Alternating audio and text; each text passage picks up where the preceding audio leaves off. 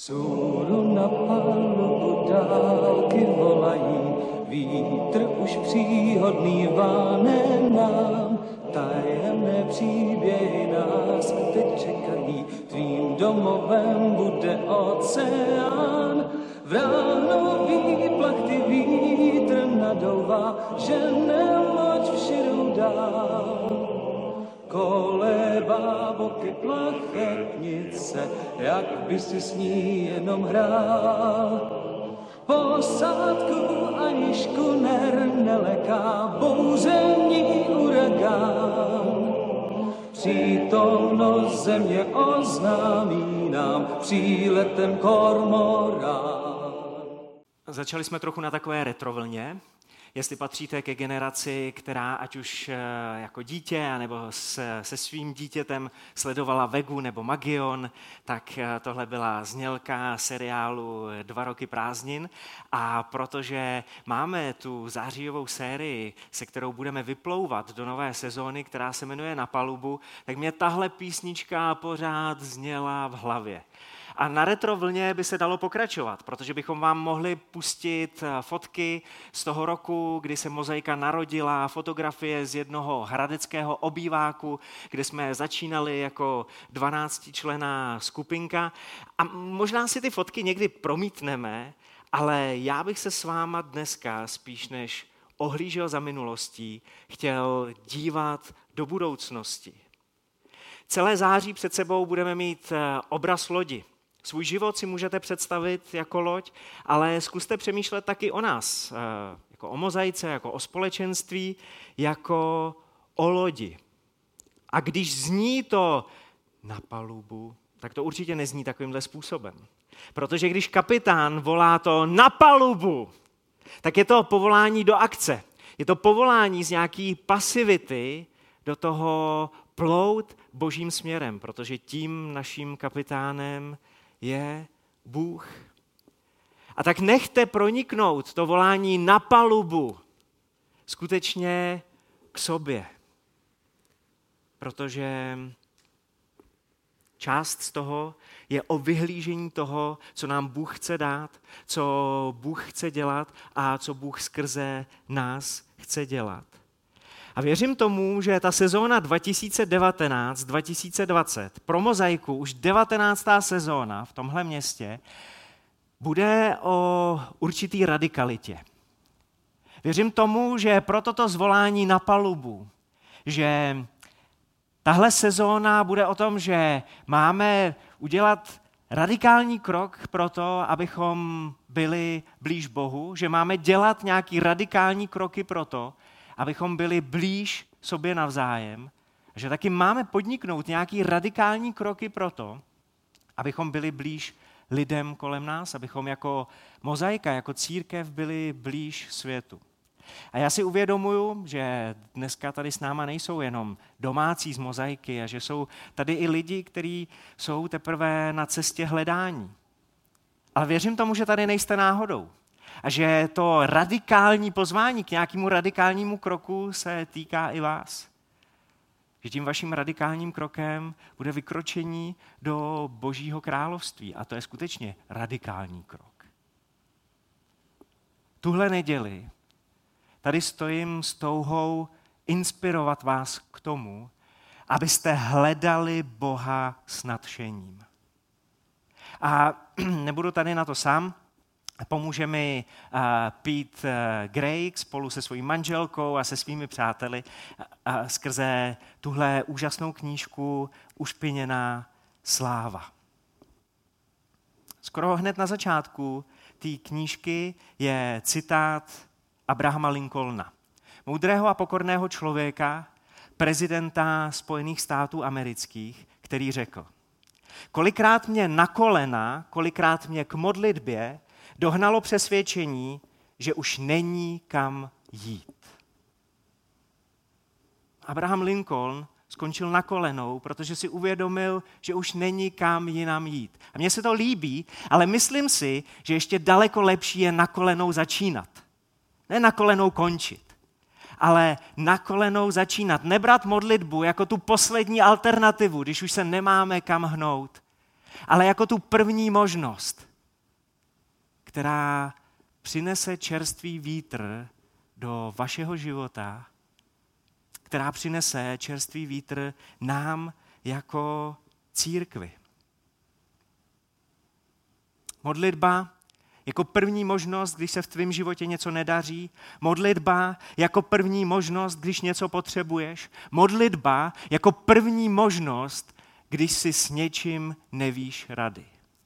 Modlitba jako první možnost, když tvoje nadšení pohasíná. Když jsi unavený a ubitej životem.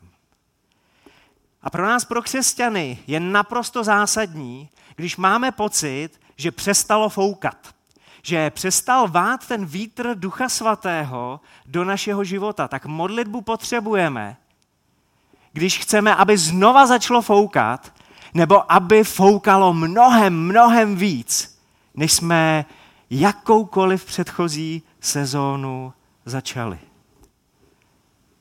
Být blíž Bohu na kolenou. Tady budeme začínat. Rok 2019, rok 2020. První příběh od Píta Craiga a jeho manželky. Jednou večer pořádali obrovský uh, večer chval, obrovský schromáždění, kam se sjeli křesťané ze všech koutů světa. A když bylo po, tak se chystali na večeři pro řečníky, kteří na téhle konferenci chval vystupovali. Ještě předtím se rozhodli, že zkontrolují svoje dva syny, měli pro ně paní nahlídání, ta toho mladšího uložila do extra pokojíku a aby ten starší, který ho chvilku trvalo uh, uspat, tak aby ten starší toho mladšího nerušil, tak ho uložila do postele rodičů, do postele Píta a jeho manželky sami. Když se mi vešla do jejich ložnice, tak uh, se snažila jejich čtyřletýho synka nezbudit. Nejdřív na něj zavolala jménem, hacne, a když zjistila, že spí skutečně tvrdě, tak se dokonce odvážila rozsvítit, aby se ještě před večeří zkontrolovala v zrcadle a aby se učesala. Zjistila, že jejich syn leží v posteli naprosto nehnutě. Rozsvícený světlo ho nevzbudilo, to, že štrachá v nočním stolku a s ním vůbec nic neudělalo. Ani se nezavrtěl, ležel úplně bez hnutí. A pak najednou Bůh promluvil. Úplně tichým hlasem, ale sami najednou rychle se vrhla do šuplete, kde schovávala před dětmi svoje léky na epilepsii a protože slyšela ten šepot Ducha Svatého, tak ty léky začala počítat. Pít zatím chodil po ložnici a vůbec tomu nerozuměl a díval se netrpělivě na hodinky, protože se bál, že přijdou na tu večeři pozdě. Sami přepočítala ty léky a potom začala znova od začátku. Růžové pilulky, žluté pilulky. A potom řekla svýmu manželovi, píte, 20 prášků chybí. Odkryli deku a zjistili, že jejich syn má úplně růžový rty od těch léků, který si splet s bombónama, myslel si, že maminka před nima schovává nějaký cukrátka. Jeden nerozpuštěný prášek měl ještě v puse, ten mu rychle vyndali, a další prášek ležel vedle nich na polštáři. Okamžitě zalarmovali doktory a volali sanitku a když už jeli cestou do nemocnice, jejich syn byl pořád naprosto bezvládný, tak volali na speciální toxikologickou linku, aby se s nima poradili o tom, jak jejich synovi poskytnout první pomoc. Na té lince se jich ptali, co je to za léky, zjistili, že jsou to vůbec nejsilnější léky na epilepsii, které se dají předepsat. A ptali se, jak je to dlouho, co asi jejich syn ty léky spolikal. A Pít říkal, no je to asi 90 minut. Na druhé straně zavládlo zděšení a operátorka se ptá, už 19 minut? A Pít říká, ne, 9.0, 90 minut. A operátorka říká, mám obavu, že vašemu synovi už nedokážeme pomoct. Někde v tom toxikologickém centru z pozadí znělo, tomu klukovi už musí selhávat játra a další důležitě životní orgány. Semi rozesílala SMSky do všech koutů světa, protože Pete a Semi založili takový modlitební řetěz 24-7, modlitební místnosti eh, na všech světadílech, ve kterých se lidé modlí 24 hodin denně, 7 dní v týdnu. A tak měli spoustu přímluvců, modlitebníků, kterým mohli poslat prozbu o pomoc. Když dorazili do nemocnice, lékař hned zahájil vstupní vyšetření, poprosil sestru, aby Hacnovi, malému Hacnovi, nabrala krev a potom odešel. Těsně předtím, než eh, sestra napíchla žílu, tak se malý Hudson probral. Vypadal rozespale, ptal se, maminko, a kde to jsme? Pak včelička, sestra mu nabrala krev a rychle ji odnesla na rozbor, aby věděli, jak pokračovat v léčbě. Netrvalo to ani pár minut a vrátil se lékař, další lékař, který měl v ruce desky a ptá se Hudson. Uh,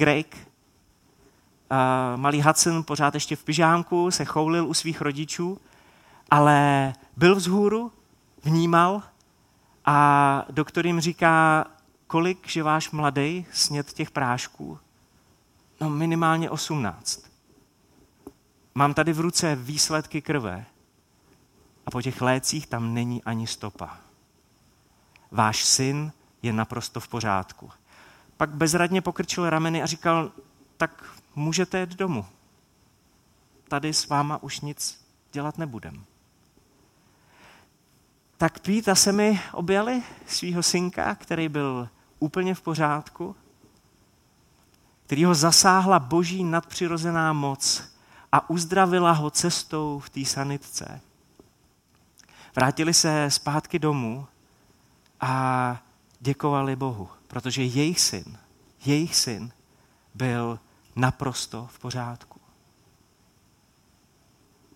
Když pročítáte Bibli a čtete pasáže o modlitbě, tak si nemůžete nevšimnout, že síla modlitby zavírá tlamy lvům, podmaňuje si oheň, dokonce ukončuje války, zahání démony, zachraňuje celá města, přináší uzdravení a vysvobození. Jednou modlitba dokonce zastavila otáčení planety Země a tak z našeho pohledu to vypadalo, že stojí slunce na obloze.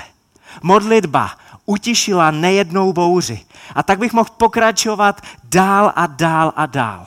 Ale modlitba stejně úplně nejvíc je boží pozvání domů.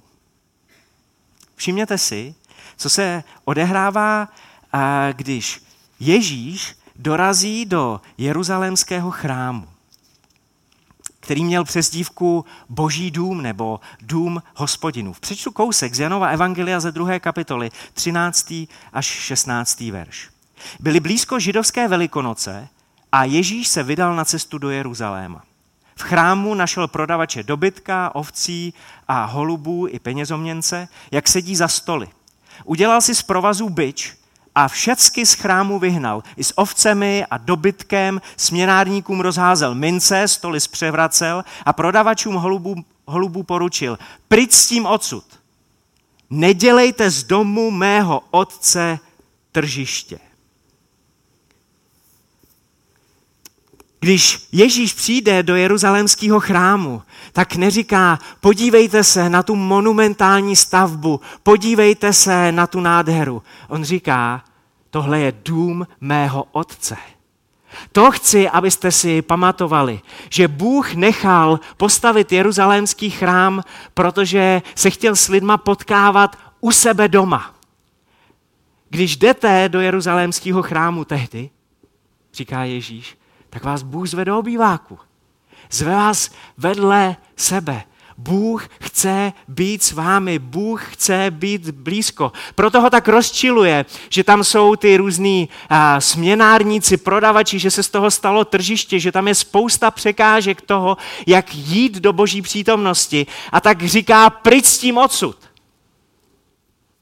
To je trošku jiný zvolání na palubu, ale a, rozhodně Ježíš tady není klidný. Jestli je ve tvém životě něco, co ti brání přicházet do boží blízkosti, do toho zní Ježíšovo pryč s tím. Dej to pryč. Protože Bůh s tebou chce být ve spojení.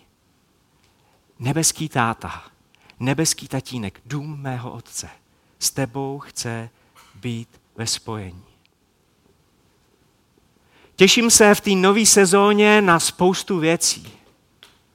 Ale jestli bych skutečně chtěl něco vidět, tak jak na mozaikových schromážděních, jak na mozaikových skupinkách, když se spolu setkáváme k modlitbám, ke chvále, někdy, když jsme prostě spolu, aby mezi náma bylo takový drnčení, jako když je na elektrických drátech, kterým vysíláme to chtěl bych být víc v boží přítomnosti. Záleží mi na tom, abych byl v boží přítomnosti. A záleží mi na tom, aby lidi z mýho okolí, aby moji přátelé byli víc v boží přítomnosti.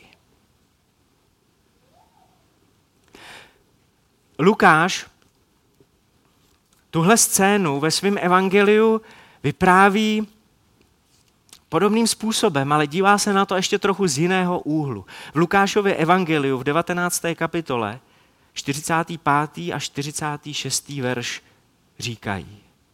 Když Ježíš vešel do chrámu, začal vyhánět ty, kdo tam prodávali a řekl jim, je psáno, vzpomíná na to, co je psáno u proroka Izajáše ve starém zákoně, můj dům bude domem modlitby, ale vy jste z něj udělali doupě lupičů. Dům mého otce má být domem modlitby. Dům mého otce má být místem setkání s Bohem. A jakým způsobem? No právě skrze modlitbu. Světoznámý dobrodruh, taky moderátor a cestovatel Bear Grylls, který byl který se stal mimo jiné nejmladším Britem, který kdy pokořil Mount eh, Everest, je křesťan. Můžete ho vidět na BBC a na Discovery Channel. A to je křesťan, který miluje Boha. A Ber o modlitbě říká, každý den začínám na kolenou. V modlitbách klečím u postele a prosím Boha o sílu a o moudrost do dalšího dne.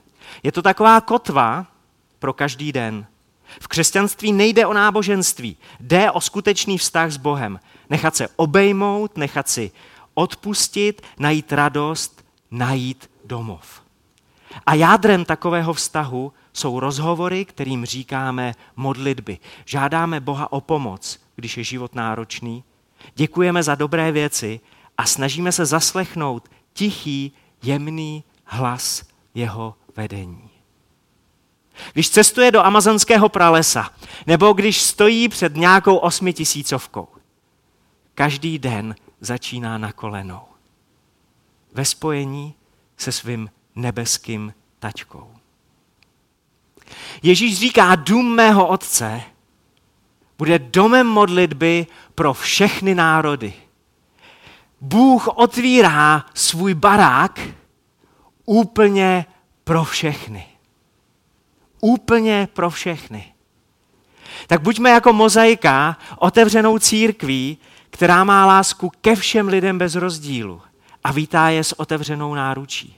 Buďme církví, která se modlí a která skrze tu modlitbu zve do božího domu, která skrze tu modlitbu zve domů, domu, k tátovi, naše město. Hradec Králové, Pardubice, Dobrušku. Další a další. Buďme církví, která jde lidem naproti a bere je. Bere je domů. Často nás překvapuje, kolik lidí, kteří nechtějí, aby jim někdo kázal, jako s vírou na mě nechoď, o křesťanství mi nic neříkej, tak na druhé straně tolik stojí o to, aby se za ně někdo modlil. Jakoby modlitba otvírala ten prostor mezi nebem a zemí. A já věřím tomu, že lidi, který, který prosej o modlitbu, který jsou v nějakém průšvihu, který prožívají nějakou těžkost, tak podvědomně vnímají, že modlitba vede zpátky domů. A přitom modlitba je mnohem víc než eh, prosit Boha, jako když malý dítě eh, žadoní o další kousek čokolády, nebo eh, možná někdo z vás zná takový bláznivý modlitby fotbalových fanoušků, který se v poslední minutě modlej a volaj k Bohu, aby jejich tým dal aspoň jeden gol, nebo aby jejich tým konečně vyhrál extraligu. Modlitba je mnohem víc. Skrze modlitbu se totiž dostáváme do středu dění. Modlitba nás zavádí přímo na hřiště. Proto to povolání do akce. Modlitba není to, že pasivně sedíš jako divák, ale vede tě přímo na hřiště. Můžeš ovlivnit výsledek zápasu, můžeš ovlivnit výsledek boje. Často proti velmi krutýmu a agresivnímu soupeři.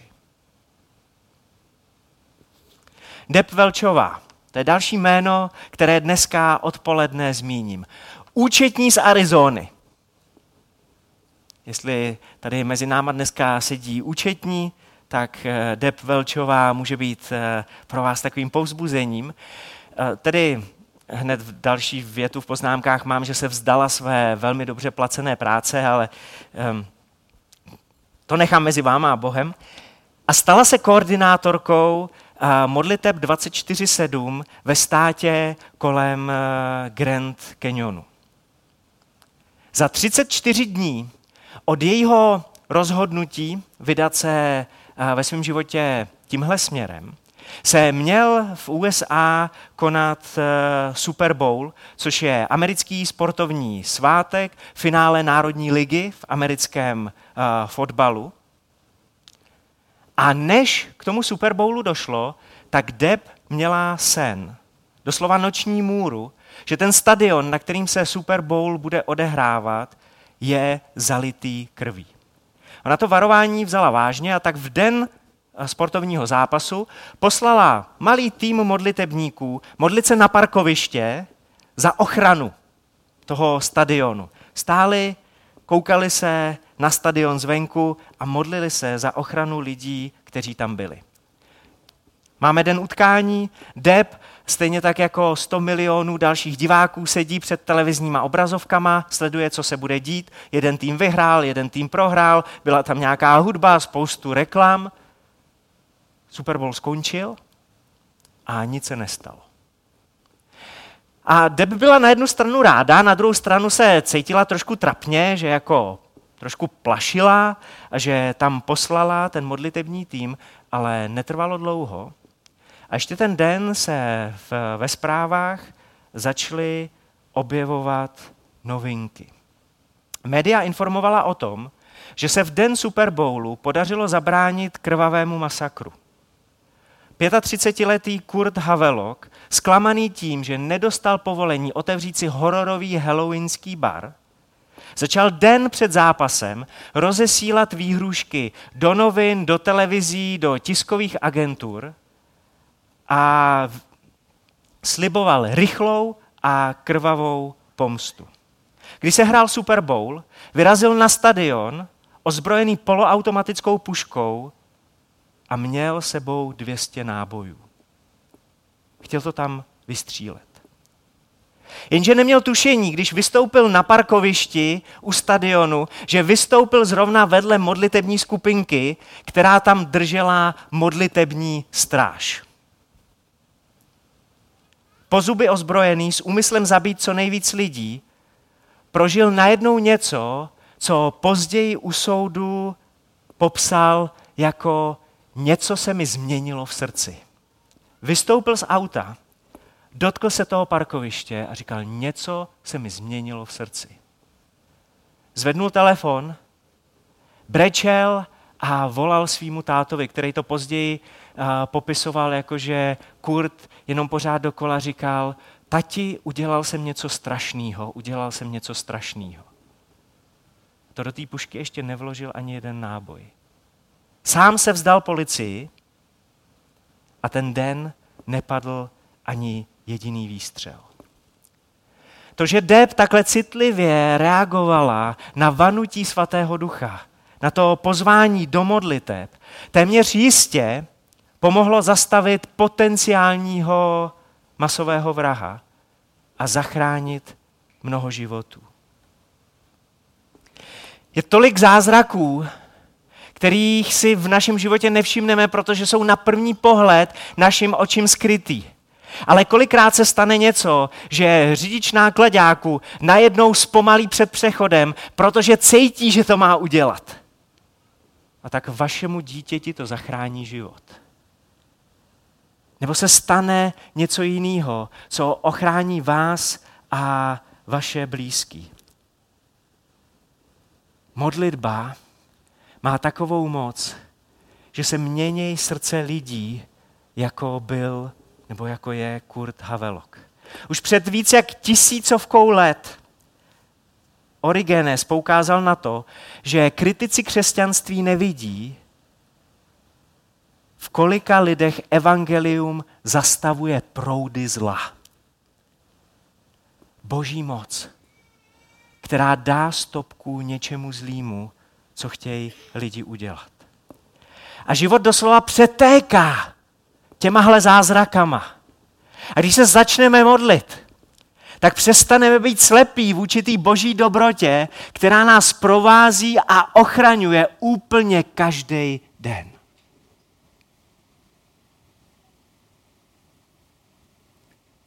Modlit se. Na palubu. Pojďme, pojďme jako církev a jako přátelé na tuhle speciální palubu, protože potřebujeme čerstvý vítr do plachet. A něco takového budeme moct společně vyzkoušet už eh, tenhle pátek. Něco, co jsme v mozaice ještě nikdy nedělali.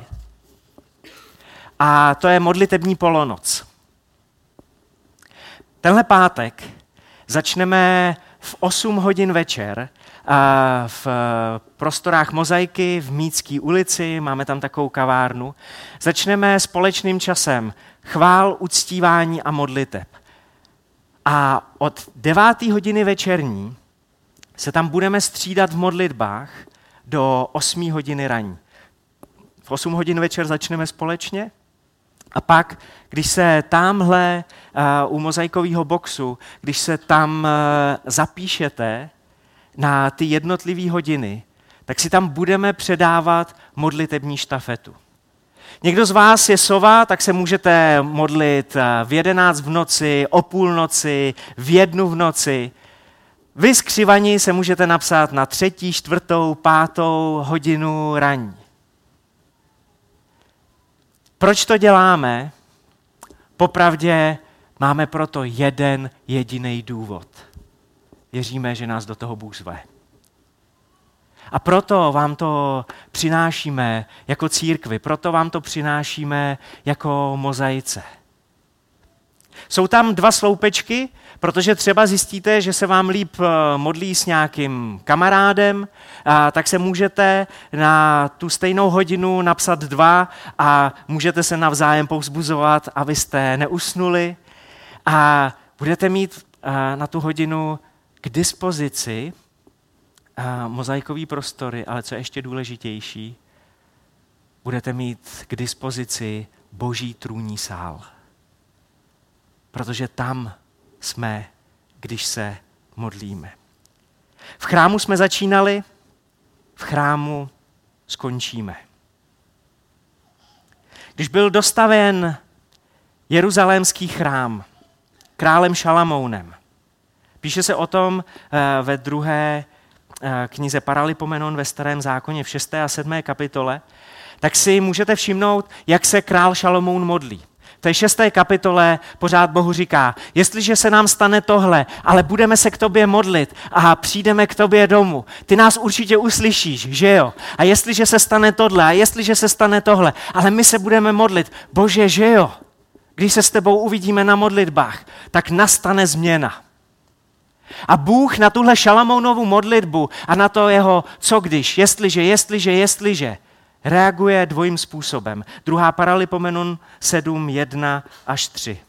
Když se Šalamoun domodlil, se stoupil oheň z nebes, strávil zápalnou oběť i obětní hod a hospodinova sláva naplnila dům, naplnila chrám. Kněží nemohli vejít do hospodinova domu, protože hospodinova sláva naplnila hospodinův dům. Když všichni synové Izraele viděli, jak se stoupil oheň a hospodinovu slávu na domě, poklekli na dlažbu tváří k zemi, klaněli se a vzdávali hospodinu díky, protože je dobrý a navěky je jeho milosedenství. Když se boží lid modlil, tak přišla nová vlna boží přítomnosti. Přišla nová vlna božího ohně. Bůh poslal čerstvý vítr do plachet svýmu lidu. Proto modlitební polonoc. Protože to potřebujeme. A já věřím tomu, že Bůh na to zareaguje. A druhá boží reakce byla, jestliže uzavřu nebesa a nebude déšť. A teď Bůh vyjmenovává svoje, jestliže, jestliže, jestliže, jestliže, jo, jestliže se vám budou dít těžké věci. Ale pak se můj lid, který se nazývá mým jménem, pokoří. Budou se modlit, hledat moji tvář a odvrátí se od svých zlých cest. Vyslyším z nebes, odpustím jejich hřích a uzdravím jejich zemi. Moje oči budou otevřené a moje uši pozorné k modlitbě z tohoto místa. Možná nám se budou na modlitební polonoci oči klížit, ale Bůh se na nás bude dívat s otevřenýma, rozářenýma očima a ušima ochotnýma slyšet. Jestliže, jestliže, jestliže. A Bůh říká, jo, můžou vás potkat různý co když a jestliže, ale jestliže se budete modlit, jestli se pokoříte, já vás vyslyším. Já zareaguju. A mohl bych tady pokračovat dalšíma a dalšíma příběhama o tom, co se děje v modlitebních místnostech, kterou my otevřeme v pátek večer. Třeba to, jak v Anglii v jedné modlitební místnosti armády spásy se sešlo několik babiček, aby se modlili za novou mladou generaci pro nich do církve, protože v tom společenství neměli žádný děti a neměli tam žádný mládežníky před uh, tou modlitebnou, před tím modlitebním místem hrálo několik mladých lidí fotbal. Ty babičky se začaly modlit a za chvilku ty fotbalisti mladí začali klepat uh, na dveře té modlitebny a ptali se, co se tady děje. A jedna z těch uh, starších dám statečně odpověděla, no tak pojďte dál a pojďte se sami podívat. Na tyhle mladí lidi padla boží bázeň a ještě ten den vznikla mládežnická skupinka, v tom společenství. Jenom pár vteřin potom, co se za to několik lidí začalo modlit. Jedný domorodý Australance se zdál sen, ve kterém viděla světlo, který vede eh, do takové zvláštní budovy u nich ve městě. A když se z toho snu zbudila, tak neváhala, zbalila svoje tři děti a vyrazila do města tu budovu hledat. V té budově byla modlitební místnost, modliteb 24-7. Ona tam vešla a na místě dala svůj život Ježíši. Já nevím, co Bůh bude dělat v naší modlitební místnosti, ale nemůžu se toho dočkat, protože On slíbil, že nás uslyší. A možná jste tady mezi náma dneska v mozaice poprvé. A tak e, můžete říct někomu ze svých křesťanských přátel, že, že se potřebujete modlit, nebo že byste se chtěli dneska s náma modlit, nebo že byste se v pátek s náma chtěli za něco přijít modlit. Biskup anglikánské církve Justin Welby řekl, bez modlitby nebude obnova církve a bez obnovy církve není pro svět téměř žádná naděje. Přitom Bill Hybels řekl, že místní církev, společenství církve je naděje světa. Tak pojďme dát tyhle dvě věci dohromady. Pojďme vzít vážně, radikálně vážně to boží volání na palubu a volat po čerstvém větru do mozaikových plachet. Volat do če- po čerstvém větru do tvýho osobního života. Já chci, aby mozaika byla nadějí světa. Já toužím potom vidět obnovenou církev, církev obnovenou skrze Ducha Svatého, církev obnovenou skrze modlitbu. Církev, která přináší naději, církev, která přináší boží moc, církev, která zve Hradec, Pardubice, Dobrušku zpátky domů.